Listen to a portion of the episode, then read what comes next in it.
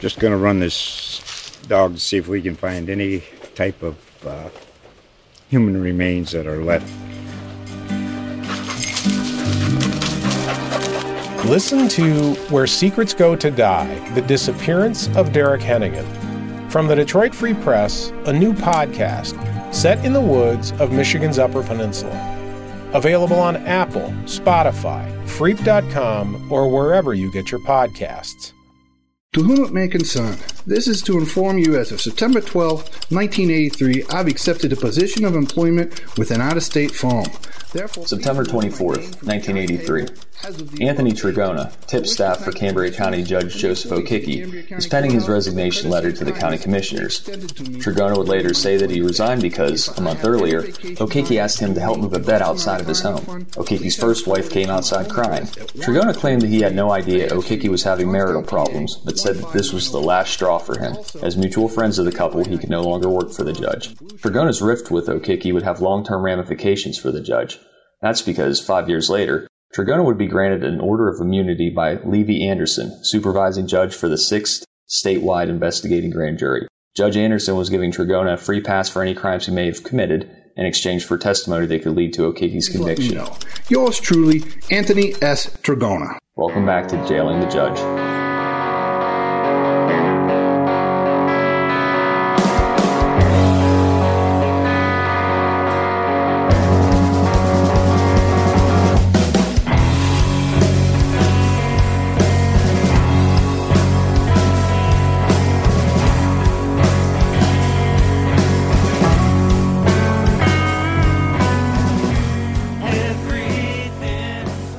March 31, 1989, state police filed a total of 76 charges against Joseph O'Kicki. Many of the offenses dated back to 1976, more than a decade before O'Kicki's indictment.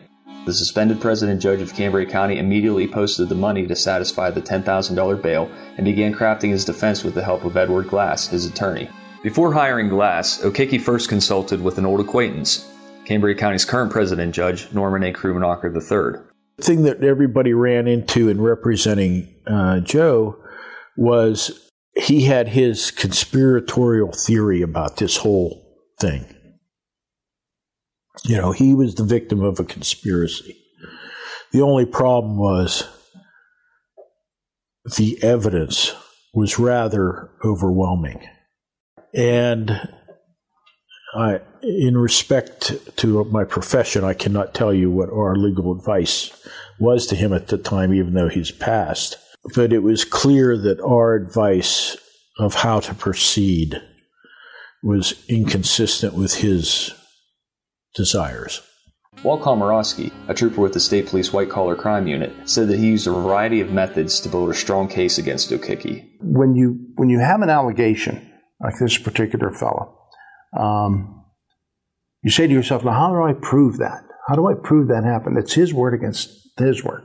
It's a he said he said situation." Well, the only thing you can do is to try to capture conversation. Okay, we were unsuccessful.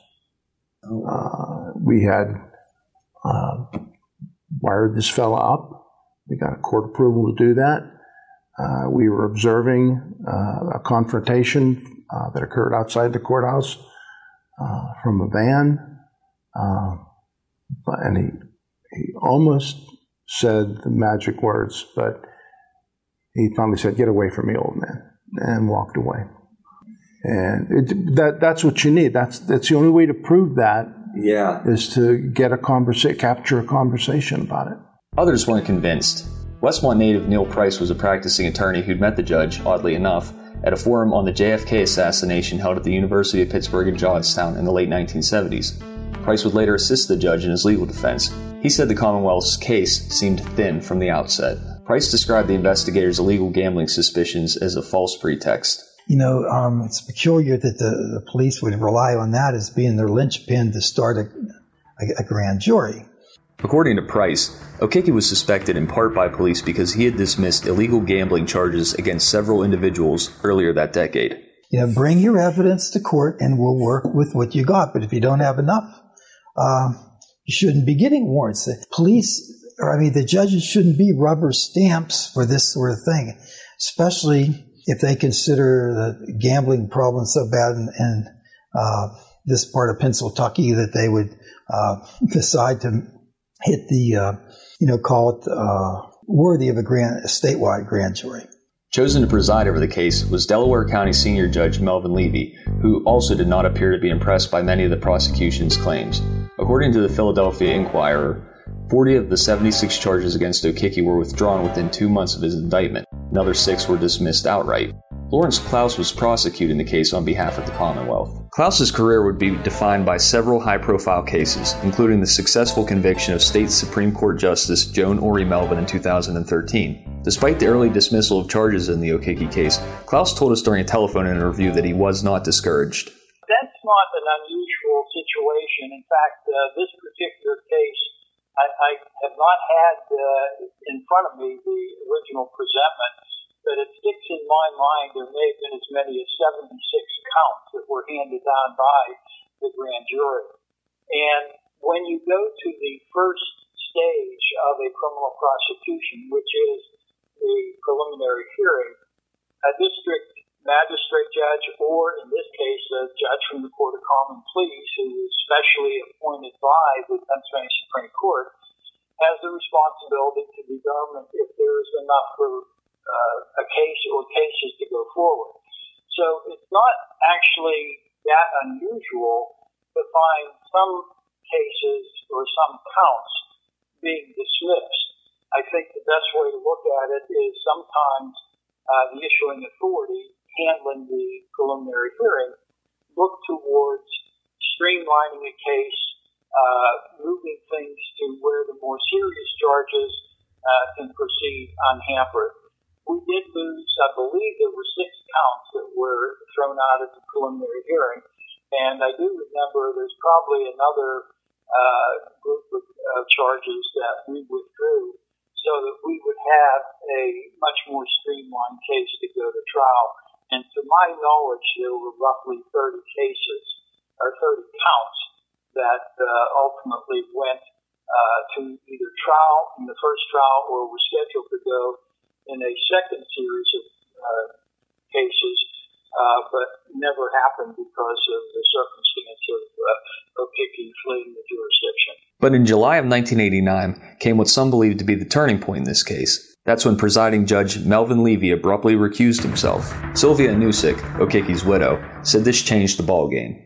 Judge Abood was appointed acting president judge, and he put in a request for an outside judge come and hear the the preliminary, you know, objections uh, the, and take care of the introductory parts of the trial. And we didn't know Judge Levy at all, um, but when he came on the bench, he had a presence. He was really a professional jurist. And during the preliminary hearing, um, he had several law clerks working for him. And he would tell the law clerk, get me this, get me that. They would go in the law library and bring books. He had law books piled up on his desk. He was checking uh, different cases and the outcomes. And he was very professional. I, I told Joe, I said, no matter what happens, I'm very happy with Judge Levy. He seems to be a true jurist and not a political tool of somebody. Levy's decision came at the behest of the prosecution. At first, the AG's office made a pretrial motion urging him to recuse himself because he had a busy schedule. Levy ignored this request. Next, the prosecution presented a pretrial motion stating that Levy had made prejudicial statements regarding the case. It also accused Levy of using his judicial letterhead on correspondence related to his own personal matters, one of the very same acts that led to charges against O'Kicki. Essentially, Levy was threatened with prosecution if he didn't step down. This later became the focal point of an episode of Inside Edition, hosted by Bill O'Reilly of Fox News fame. The following is an excerpt of that Inside Edition broadcast questioning whether Attorney General Ernie Preate had pressured Judge Levy to step down when he began dismissing charges against O'Kicki. The broadcast is narrated by Rick Kirkham. But many people in Johnstown now question the facts and the evidence. The questions begin with why the original judge over O'Kicki's case was pressured off by the Attorney General. That pressure came in the form of two pre-typed motions Judge Levy was presented with by state police shortly after he dismissed many of O'Kicki's charges. The first motion suggested Judge Levy couldn't go on because of his own crowded court schedule. When Levy refused to sign that motion, state agents presented him with a more serious motion. This one threatened an investigation against Judge Levy for some of the same crimes O'Kicki had been charged with. Judge Levy promptly stepped down. Inside Edition asked the Pennsylvania Attorney General about Judge Levy's removal. Ernest Preate, the AG, at first denied that his office had ever pressured Levy. No, the, the judge uh, recused himself from the case. There was a pre-trial conference scheduled by the judge after the preliminary hearing before the trial. And that's normal. But the judge would have stepped down prior to his preliminary hearing decisions had he felt that he was not the appropriate judge to preside over this. In fact, the state agents presented him with the idea that he should step down. Is that not correct? Well, that was based on some comments the judge had made uh, during the preliminary hearing. And, uh, but the state did suggest the judge step down. Is that correct? We suggested it to him. That's our obligation. We asked defense attorney Tim Burns of Johnstown to review the pretrial motions that led to Judge Levy's recusal. Burns, who would have been in high school at the time of the O'Kicki trial, was vaguely familiar with the case. To be blunt, most people on the street, if you ask them today, and this is no disrespect to our current judges, but most people don't know who could name one judge. 30 years ago, you say Judge O'Kicki, everyone in Cambria County could say who Judge O'Kicki was. Um, when you go to trial, you want a jury pool that's reflective of your local community, plus is non-biased, is objective, has no knowledge of, of the proceedings, or if they do, they won't um, um, hold that against the person. I feel it would it would be it was a no-brainer that there should have been an out-of-county jury. Period. After reviewing the pretrial motions from the Attorney General's office, Burns said he was a little bothered by the prosecution's behavior. Looking back on it, I mean, I wasn't a part of those proceedings. I mean, I was just in junior high and high school. But in regards to Judge Levy, um, I really don't feel he committed any acts or anything that would have warranted a recusal. Um, there's in the legal profession, judges are like people. You got some judges that are very straight laced, some are a little bit outgoing, gregarious, maybe the word. And that's what I picture Judge Levy being is the type of judge that's, you know, maybe jokes or maybe a little outgoing. Um, the the attorney general was upset that he made a comment um, in chambers. That means in the judge's office that all you need's one conviction to get Judge O'Kicki removed from the bench. I don't feel that was out of line or showing a biasness. It was it was a fact. That's all you needed was one conviction. They filed so dozens of charges against them. Um, I, I think the attorney general at the time, the prosecuting attorneys, were probably just very sensitive. Um, to the seriousness of the matter. They wanted to get a conviction. In reference to Levy's recusal, Klaus maintains that this was the appropriate action. The main reason that uh, these matters were brought up to uh, uh, to that judge, Judge Levy, and uh, uh, to be quite honest with you, I uh, think that he was out of Delaware County, and I remember going down to Delaware County with the state police and bringing this subject up uh, to Judge Levy, of course, in the presence of defense counsel, and uh, pointed out that we had heard from not just state police but other law enforcement that uh, comments may have been made by the judge that made it appear as if he had uh, uh, prejudged certain parts of the case. And what we were asking was either he consider uh, recusing himself or, you know, if necessary, we would ask for a hearing. Well, he uh, recused himself, and then the Pennsylvania Supreme Court then appointed Judge Richard Griffo from Northampton County. Stepping in for Levy was Northampton County Judge Richard Griffo. That summer, he reviewed the pretrial motions from O'Kicki's team stating that Klaus and the prosecution had lacked jurisdiction to impanel a statewide grand jury. Their contention was that the statewide grand juries could be impaneled only when there was evidence of a multi county crime conspiracy. But according to Klaus, the argument that the grand jury was improperly impaneled was a faulty one. Uh, well, that's uh, one of the things that can be done, but uh, very early on in the under the new Jury Act, and when I say new, that would have been uh, taking effect in the early 1980s. Uh, grand juries uh, had that argument made against them by defense uh, counsel representing people who were uh, presented upon. We don't use the term indictment at that time. An investigating grand jury is not a presentment. Uh, but at that time, uh, that was one of the uh, arguments that the uh, defense counsel was made. And early on, the court said no, under the Grand Jury Act and under the rules of criminal procedure for grand juries, uh, it doesn't, it's not limited to organized crime. And a county, for example, that just didn't have the financial wherewithal to uh, put into effect a grand jury could bring their cases to the Attorney General. And that happened quite frequently, uh, I know personally, during my 15 years of tenure there. To counter the defense's pretrial motion, Klaus filed a brief in September of 1989 that would grab front page headlines. In this brief, the Attorney General's office alleged that O'Kicki was giving some business to prostitutes. To quote, State police disclosed to the Attorney General's office that defendant O'Kicki, while a judge, visited an establishment where acts of prostitution allegedly occurred, and it was reported that the said judge participated in activities with women who worked there. Further, it was alleged that the same location had been identified as a place in which illegal drugs, including cocaine and marijuana, were sold. These claims would be aggressively challenged by O'Kicki's attorney. The defense would taunt the prosecution to bring forward the evidence of these brothel visits, evidence that didn't surface. Later, O'Kicki, with the help of attorney Neil Price, obtained an affidavit from the groundskeeper of the infamous Rachel's House of Prostitution in Johnstown. Rachel's groundskeeper said he was familiar with who O'Kicki was, but never saw him at the establishment. Onusik pointed out that O'Kicki was never charged in relation to the alleged gambling, racketeering, or brothel visits. And there were no charges against O'Kicki in relation to gambling. So, in order to secure a grand jury, the cops, the police have to write a statement of probable cause. And then the statement of probable cause, which we got much later, they indicated gambling, prostitution, racketeering, insurance fraud, yet there was not one charge in O'Kicki's presentment or in any of the proceedings on any of these charges. So our attorneys disputed this um, in proper impanelment of, of the grand jury to investigate O'Kicki. But they said, oh, we came across it just by chance. Or, meanwhile, it was very deliberate. People were getting subpoenas and so on very early on.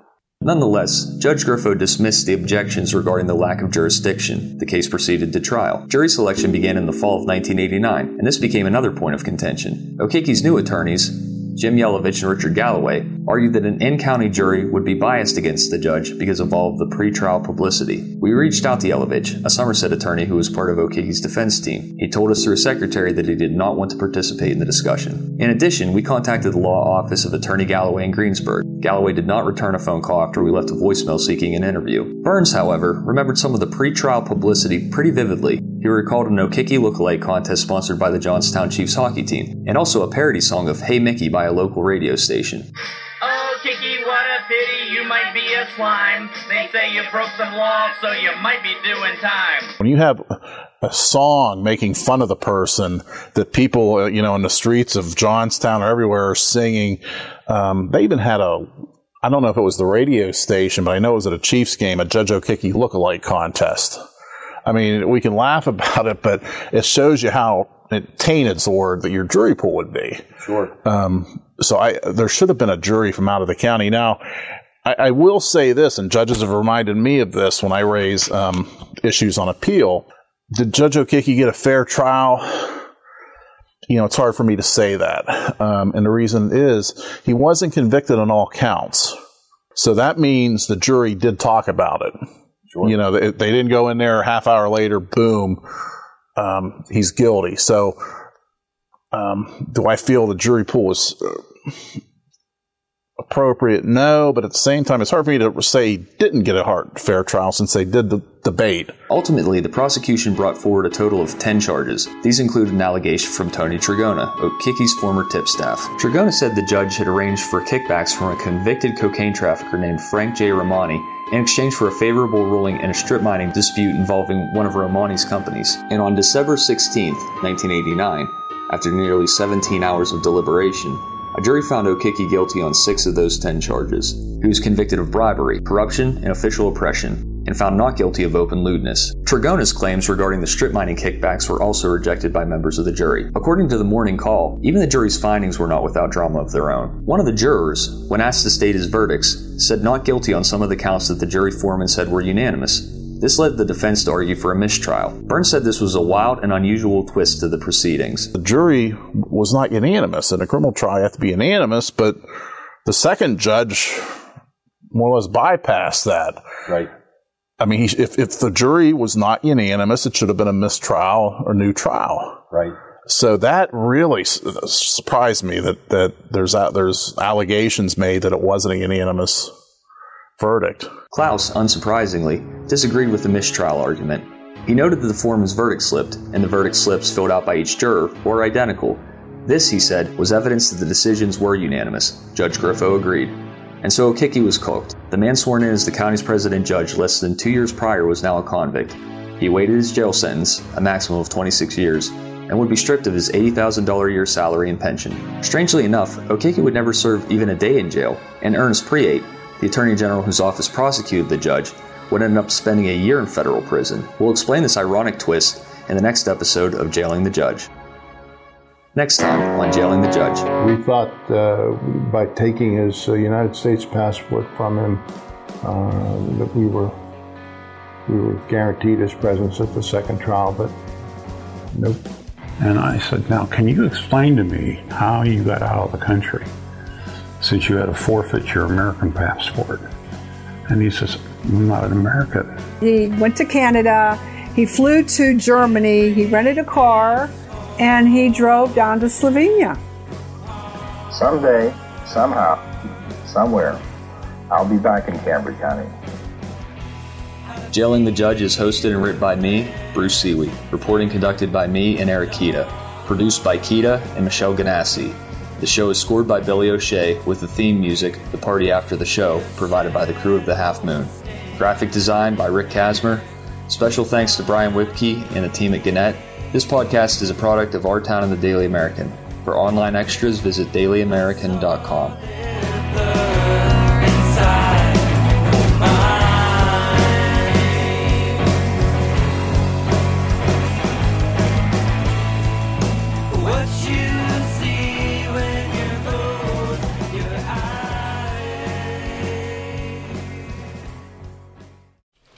Just going to run this dog to see if we can find any type of uh, human remains that are left.